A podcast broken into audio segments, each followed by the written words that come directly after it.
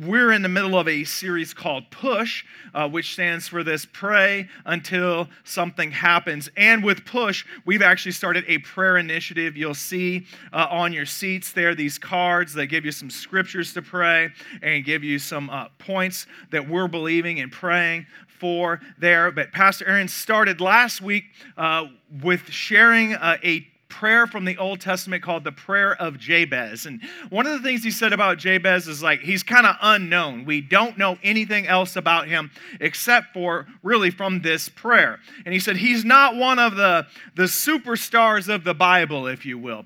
But today I'm going to go in the other direction. I'm going to be sharing with you a New Testament uh, prayer. And it is from one of the superstars of the Bible. The superstar of the New Testament outside of Jesus was Paul. He wrote much of the New Testament.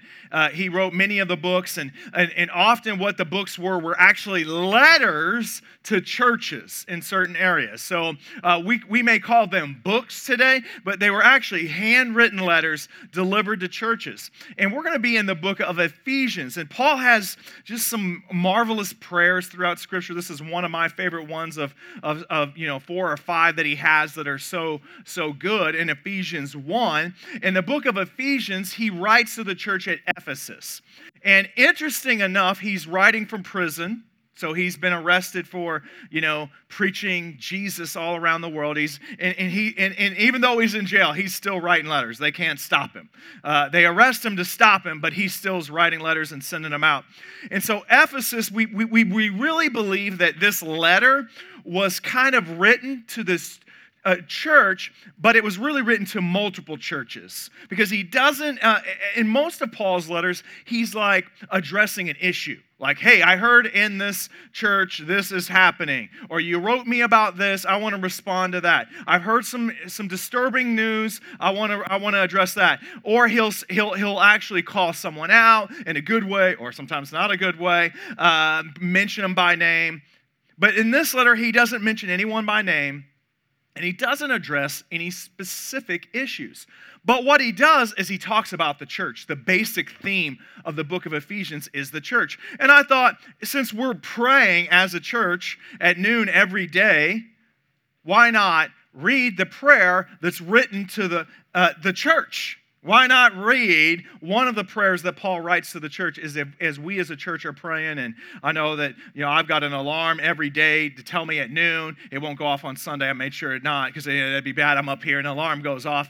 Um, but it, it, it's to remind me to pray every day. To remind me to pray every day. And even on Thanksgiving, we took a moment from the, the football game and prayed. And uh, decorating the house, we took a moment to pray. And so we encourage that. And so here we, I'm going to read in Ephesians 1 starting in verse 15 through verse 23. Here's what Paul says He says, For this reason, ever since I heard about your faith in the Lord Jesus and your love for all God's people.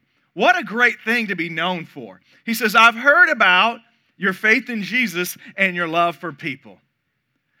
At the end of my life, I want to be known for those two things my faith in Jesus and my love for all God's people. He says, I have not stopped giving thanks for you, remembering you in my prayers. Wow.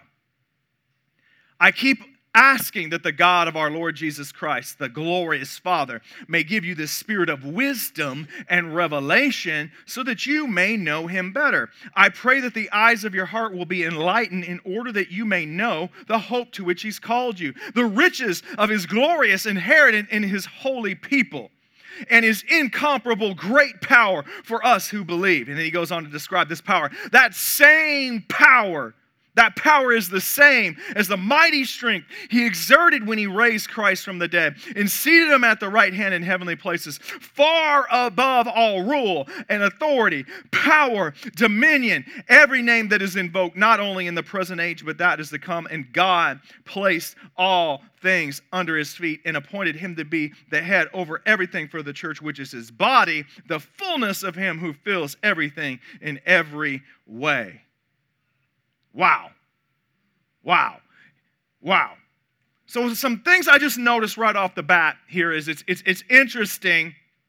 Paul said in verse 16, he says, I have not stopped. And in verse 16, he says, I keep asking. Someone asked us when we were doing this prayer, because really our prayer in push is like, Lord, we need a home as a church, because every good family needs a good home to build their family. And so we're like, Lord, we need a home for our church. We need a place to call our own. We need a place. And so we're praying, and someone asked, he said, What's going what are we gonna do as a church that if after three months God doesn't answer? Are we gonna just keep praying at noon every day? Pray until something happens. But what if it takes a year, Pastor Jason? Pray until something happens. But what if it takes two years? Are we going to keep up at noon every day? Pray until something happens. That's what Paul's doing. He says, I'm going to keep on. I'm not going to stop. I'm going to keep on praying. And I love what he's doing here in this time that we're celebrating Thanksgiving. He says, I give thanks for you. I'm giving thanks for you. And it's just a good reminder for us in this season is like, you might be thankful for your car and your house and for all your stuff, but like, be thankful for the relationships that God's put in your life. Be thankful for the people that God's put. That, that, that's what it is reminding. But I, I want to get into what he's talking about here. What is it? What is the purpose of this prayer? And it, it really revolves around this. He really, really, really wants us to know something here. He uses three different ways to just express, like, I want you to know something. He says in verse 17 that God will give you the spirit of wisdom and revelation. Wisdom and revelation. In verse 18, he says, I pray that the eyes of your heart will be enlightened. He's like, I really need you to know this. I really need you to get this. And if he's talking to church people, we as church people really need to get this a spirit of wisdom he says. I want you to have a spirit of wisdom. And if you understand what wisdom is is it's having knowledge and knowing what to do with that knowledge. It's applying that knowledge. It's putting it into practice. It's putting it into action. Then he says this other a spirit of revelation. Now we today if you read the bible and you think of revelation you think of like oh that's the end times. Ooh, it's kind of spooky and mysterious that's not what he's talking about. In fact, it's very interesting. The Greek word that the Bible uses or that is used to refer to that is the word apocalypse. And now, if, if I said apocalyptic, if, if we said apocalyptic literature, apocalyptic literature, today we define it as what? End times spooky, there's a nuclear blast, zombies are taking over. Like, it's all, that's what we think of. But the word literally does not mean that. It means open your eyes. It means to see something that was hidden and it now becomes plain. Paul's saying, I want this to be so. Open your eyes. It's right there in front of you. And he says enlightenment, he uses this word, is to see things in the proper light. I was talking, I heard somebody overheard something at the office the other day, and a person was talking about a situation and they didn't understand. And I said, Can I shed some light on that circumstance there? Can I explain this to you? To shed light on means like, I'm gonna, I'm gonna help you see this clear. I love what the Amplified says. It says that you'll be flooded with the light of the Holy Spirit. The message says that your eyes will be focused and clear. You know, as I get a little older in life, what I realize is it's a little bit harder to see in the dark. Anybody else with me? Anybody else with me? Any, you know, it's like I know some people, they're like, well, I'm sorry, Pastor, I can't come to the new family dinner because it's dark out. I don't drive in the dark.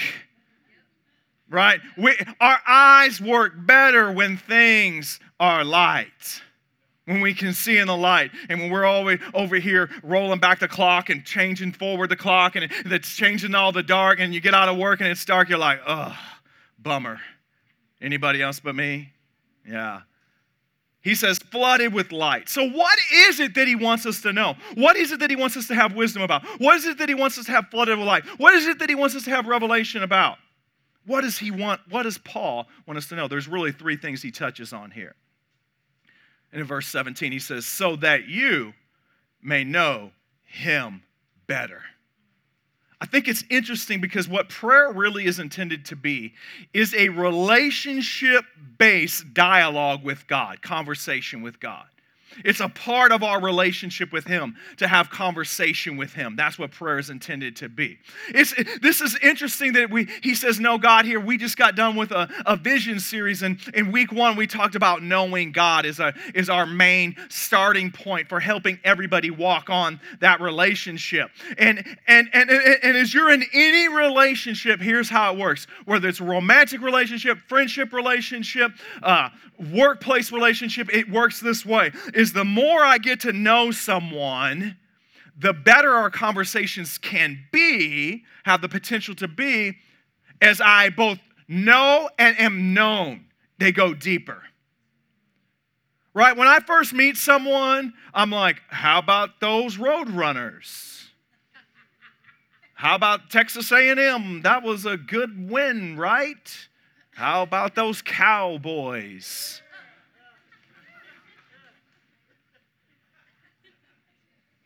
And that's it. Or the weather, right? That's the joke. It's like, oh, it sure is windy outside today. Yeah, I know. I'm out here. But as you go deeper, and that's what God desires from us, it's like not that our prayers are just like, oh, hey, out there, master of the universe. How about that weather? And we can't know God exhaustively. That means we can't know everything about Him, but we can know God sufficiently. In other words, we'll never learn everything there is to know about God. I believe the Bible talks about that when we've been there 10,000 years. There's a song that says, we won't even still know everything there is to know about God. And we can't know all these things intellectually alone. It takes the revelation of the Spirit of God. Jesus talked about this in John 17. He said this Now, this is eternal life, that they know you, the only true God, and Jesus Christ, whom you've sent. See, because what we believe and our view on God determines how we approach God. What we believe about Him determines how we approach Him. If we believe that God is like, you know, we kind of get this like old, grumpy, man, God, vision, angry. I don't know why he has a white beard, but he does. And he's up there, and he's ready to smite thou. I'm ready to smite. I'm ready to hit him with some lightning, with some hurricanes, with some bad stuff. I'm ready. Like, man, the angry God, when I come to get the angry God in prayer, I'm like, please don't smite me. I'm worried. I don't want to ask for anything because you might smite me. My prayers are don't smite me prayers. I've known people that that's the only kind of prayers they pray. It's like, don't smite me, yo. Don't smite me. Please, God, please don't. Don't smite me. Don't smite me. Don't tase me. Like, don't hurt me. Please don't hurt me. Then there's kind of like the, the distant God. He's like, he might be good, but he's so busy. He's just off there somewhere in the cosmos, God. He's the distant God. And my prayers with that guy are like, I don't even bother asking. Why? I don't, it's, just, it's just out there. He's not going to hear. I don't understand. I just, he's busy. He's, he's got too much to go. Then there's kind of like the other pendulum swing. And then it's like, this is how some people, they, they envision God as a cosmic vending machine God ooh, if I could only say the right things, like not drink the wrong things, not smoke the wrong things, not inject the wrong things, not not never say curse words or replacement curse words. never watch rated R movies. Never watch anything on TV that would make Jesus blush. If I do all those things, if I help out all the old ladies, give in the collection plate, eat my vegetables, and say my prayers, like God's going to do something for me. If I just press the right buttons, I'll get what I want from Him. That's not God. We need to know the true God, that He's full of grace and truth, that He is near us and He hears us. He's not distant. That, yes, He wants to bless us, but he's more concerned with our relationship, our heart. I always give this example when I'm talking about knowing God, and this, or I'll use a, a famous athlete. So, like for me, my favorite athlete right now is Patrick Mahomes. Like Kansas City Chiefs, we're hoping that the Cowboys make the Super Bowl. We'll destroy them. we lost our number one weapon, we got 10 others. And I'll ask, I'll say, how many of y'all know Patrick Mahomes? Raise your hand. All right, now, anybody know Patrick Mahomes? Oh, look at all these hands going up. Y'all are all liars.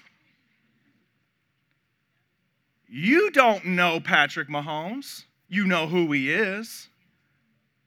But someone's like, well, I went to Texas Tech and I saw him in the hallway. You still don't know him. I saw him at the cafe and he said he likes music and I like music too. Well, my auntie's neighbor's grandma goes to the same hairdresser as his mom's neighbor, so I know him. You don't know him. I follow him on the TikTok. I know him. I follow him. I saw him out there. That's how most of our relationship with God can become if we're not careful. Well, I saw him in the hall one time. My grandma knows him, but I don't have any relationship with him. To know God is to both be known by him and to know him, yeah. to be in relationship with him. So, number one, know God. Know God. Take a step in knowing God. Verse 18, he goes on, he says, That you may know the hope to which he's called you, the riches of his glorious inheritance in his holy people.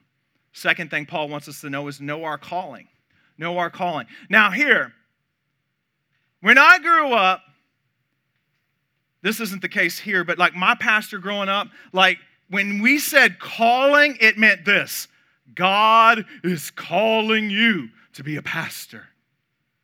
That's the only kind of calling we ever talked about. In fact, it's funny because uh, the other day I was we were in a meeting talking about youth camp this year, and I said, "Man, you know, we need to have a message on God's calling." And they said, "Well, we don't really want to put a message out there about God's calling because only one percent of like the kids are called to ministry." I said, "I didn't ask anything about being called to ministry. I said, what is their calling? What has God called us to do as His people?" That's what I'm talking about. I'm not talking about being a pastor and getting on a platform and doing this thing. That's not my highest calling. All believers have a call. All believers have a call. All of us have a hope to which He's called us to, right? And we think about that hope to which He's called us to, and we think of that, we say, heaven, right? That's our hope. We're called to go to heaven someday. And if I told you right now, you're called to go to heaven, you're like, whoa, not today. Like, because that's our thought, is like, someday I go to heaven. But that's really not how Jesus talked about heaven, nor is it how the Bible talks about heaven, actually.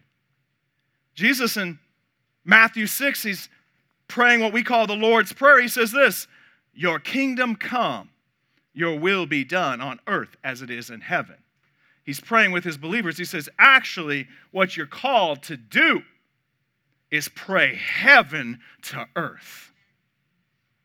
In the Old Testament, if you wanted to experience heaven, one guy went in once a year to where God's presence was, called the Holy of Holies, where heaven and earth collided. One person went once a year, and they had to tie a rope around his leg because if he had any sin, he would die.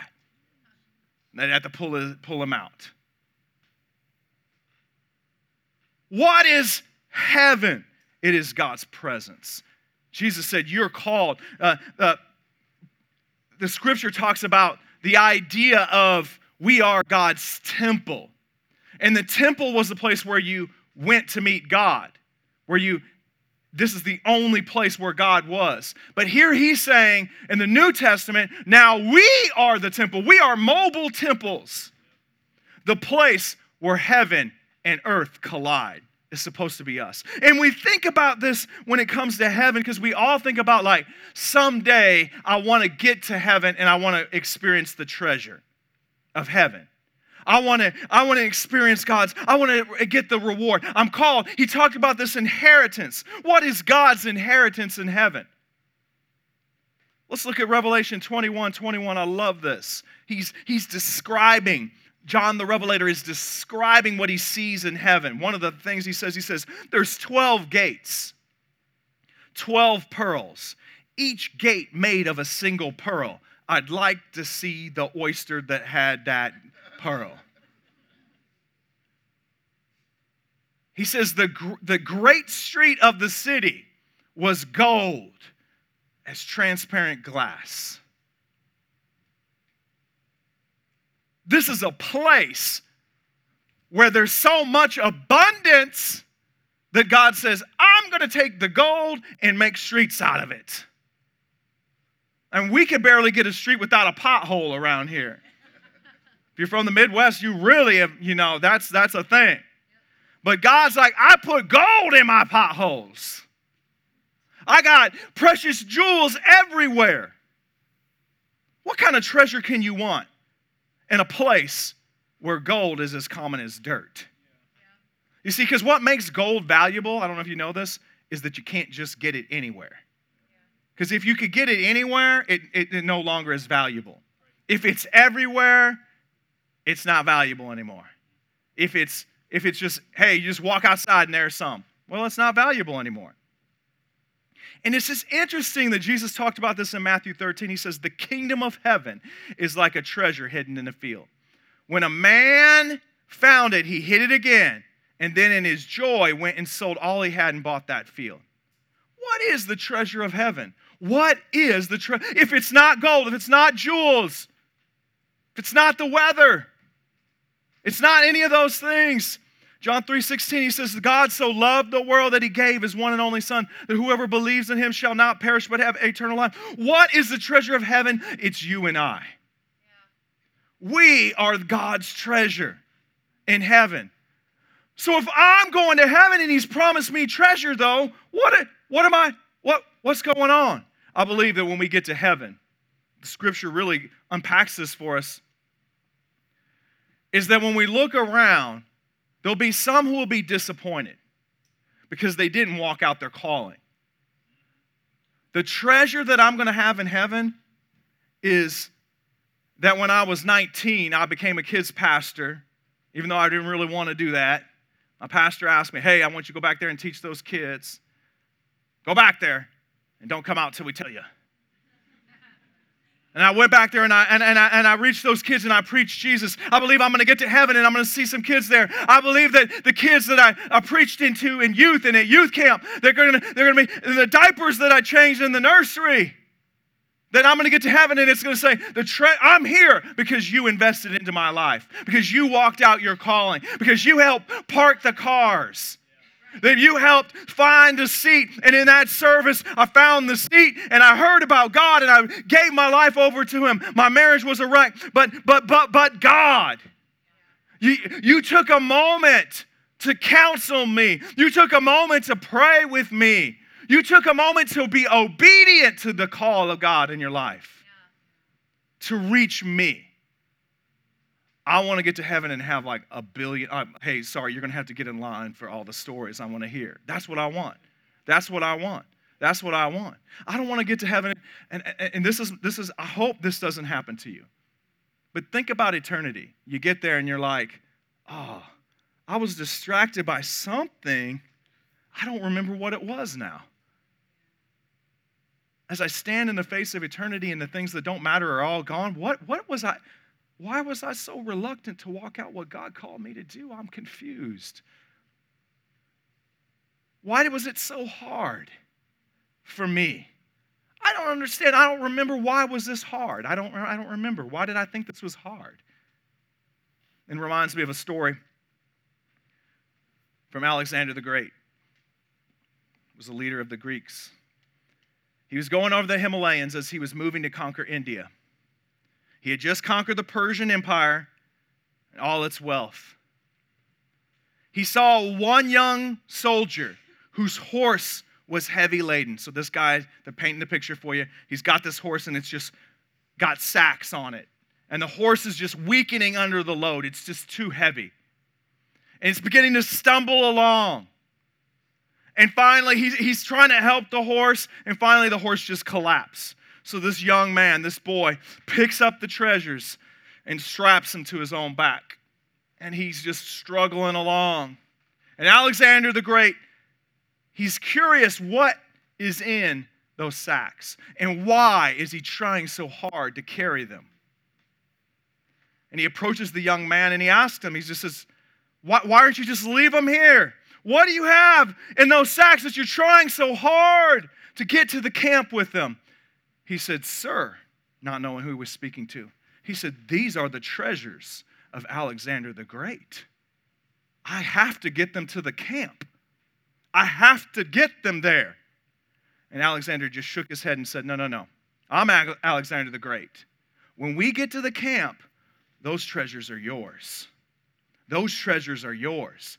You get those treasures. Wouldn't you know in that moment, that young man found new strength? Wouldn't you know in that moment he was not tired anymore? He was not tempted to lay it down. He said, I got this. I'm going to get to the camp with these treasures. And I believe that's what God says to us. If you can get here, if you can get here, if you don't throw people over the cliff, if you'll just bear with them, if you realize what God has waiting for you, it'll give you the strength, the energy, the courage you need to go on. That is understanding your calling. That is understanding our calling because if we understand our calling, it'll strengthen, it'll sustain, it'll focus us. So people say, why do we need a church building? I like meeting at Pedrati's. No one who sets up says that. and we need that because every great family has a great home to call their own. Oh, why are we spending so much money to go to youth camp? When I was a kid, camp was $39. I can't even buy a meal for that now for a kid. We're going because life change happens. It's hard. But life changes. Why do we do so much like every year we do like these events like football Sunday? Oh, it's we're trying to make it easy for your, you to walk in your calling to bring somebody with you. Why do we have like a women's event? Like, it's a lot of work. We're trying to make it easy to bring someone. Why do we do like little bring bites and you're always telling us like the next series is coming up. It's going to be awesome. You know, all of our series are always going to be awesome. They're awesome. We're never like this series is going to be mediocre. Uh, we're always like they're awesome. This is going to be the most awesome series since series were ever series. Why? Because we're just trying to help you to make it. Come on, bring somebody with you. Maybe you don't know what your calling is. We have a great class where we unpack that. Next steps happening this Saturday. You can get signed up on our website or out in the lobby. Next steps, we talk about our story as our church and how the steps you can take to get involved here. And a lot of part of that is just as you get involved, you start unlocking your calling and developing your purpose. So, number one, we're going to know God. Number two, we're going to know His calling. And the third thing, in verse 19, he talks about this his incomparable, great power for us who believe. Number three is to know his power. And what I love about this power is it's the power that lives in us. And there's really five things that he says about this power fivefold power. I'll call this the fivefold power of God. If we understand this in our prayers, is the first thing he says is it's incomparably great power. It's unlimited. When I first got a cell phone, I'm a little bit older than some of y'all, and some of y'all might remember this, when you actually had to pay per minute and you had to pay for texts. Now everyone's like free text and calling because like you don't use it for that anymore. Now it's like you got to pay for, you know, to, to, actually get on the internet and do all that. Like we didn't have like you get, it was free nights and weekends, so you'd be like, I can't call them back until the night time. it's too expensive. You ain't worth it. Like, I, I, I got limited. Sorry, I only got so many minutes. I already went over the minutes. It's unlimited. Everybody say unlimited. unlimited. Then in verse 20, he says, when he raised Christ from the dead, this is resurrection power. And maybe you've experienced the death of a dream, a death of a hope, a death of maybe even your calling, a relationship, but there is resurrection power in God. Verse 20 he goes on, he says, seated him at his right hand in heavenly places. It's ruling power, it's understanding that he is above it all, that he is superior to all. Is our next thing superior power. No power compares. He says it's far above all rule and authority and power and dominion and every name that is invoked. There's nothing that compares to God's power. And then in verse 21, he says, Not only in the present age, but that is to come, it's lasting power. It has no expiration date. So when we understand that the same unlimited power that conquered death, hell, and the grave lives in us, when we know the power that we have available to us, we'll see things differently. It's hard to pray dead prayers if you understand the power of God, resurrection power inside of you. It's hard to not be excited about asking God for things. Because if we understand that that resurrection power, unlimited power, ruling power, lasting power is on the inside of us, it'll change the way we pray. That's why Paul wanted us to know that. That's why he wanted us to walk in that relationship and he wanted us to walk in our calling and walk in that, that, that, that understanding of power. As he knew if we could just get the church to understand what kind of power they had. Not power to rule over people, but power to bring God's presence to the earth. As I mentioned, I got started off in kids' ministry. I wanted to be a pastor. I felt called, and my pastor came to me and said, I need you to go to the kids' area. And I'm like, they don't know anything, but I'm going to teach them something. And one of the first things we had to do is my wife and I were just like, you know, pretty, not even a year in our marriage yet. And so we had to go to camp, kids' camp. And so how they would work is they would take churches all around the, the, the, the state and they would put different kids with counselors. So I'm in a counselor in this cabin with these boys, and it's like eight boys, and I don't know them. And they're like seven to 12, something like that man, I just I, they they must have given me every troubled boy in the state of Illinois. I mean, like I must it must have been it must have been. I mean, these kids were rough, but there was this one boy in particular. I mean, he was just like he didn't care. Like he was mean to me. Like he was threatening me. I'm gonna stab you when you sleep. I mean, he was, and he meant it. But I checked him for a knife and he didn't have one. But I'm like, it's worse to get stabbed with a spoon. And this kid just gave me trouble. He was threatening, he was mad because I wouldn't lie and say that he passed the swim test. And maybe I should have just said he passed the swim test and just let him not swim. Uh, but, but I didn't. I did the right thing, and I just, you know, I'm the kind of person, if you threaten me, I just double down, right? I'm like, I don't care how big you are, how bad you are, you threaten me, I'm not to do it. So I go this whole week with this kid. It's like four nights, and you know, and I'm like, at the end, I'm just like, my hair, that's what happened to it. Uh, I didn't have any gray or none fell out at that point. I'm like, this is this was a rough week. I'm tired. I don't need to take vacation, even though I took vacation to come help the church. And the dean of the camp, the director, he came up to me and he just said, Hey, I just want you to know that that boy has been here for five years at camp. And every year, he's got sent home on the first night. You are the first counselor that didn't send him home. I said, What? I could have sent him home? I was not aware that that power was available to me. Because the first night he tried to stab me, I would have sent him home. I had to put up with something because I didn't realize the power I had. And I couldn't leverage it. Because at least I could have got him to behave maybe a little bit. And I wonder how many of us are praying dead, defeated, weak, powerless prayers because we're not aware of the power, the resurrection power that lives on the inside of us. Let's pray. Father God, we come to you and we ask that you would help us to know you, to be comfortable approaching you.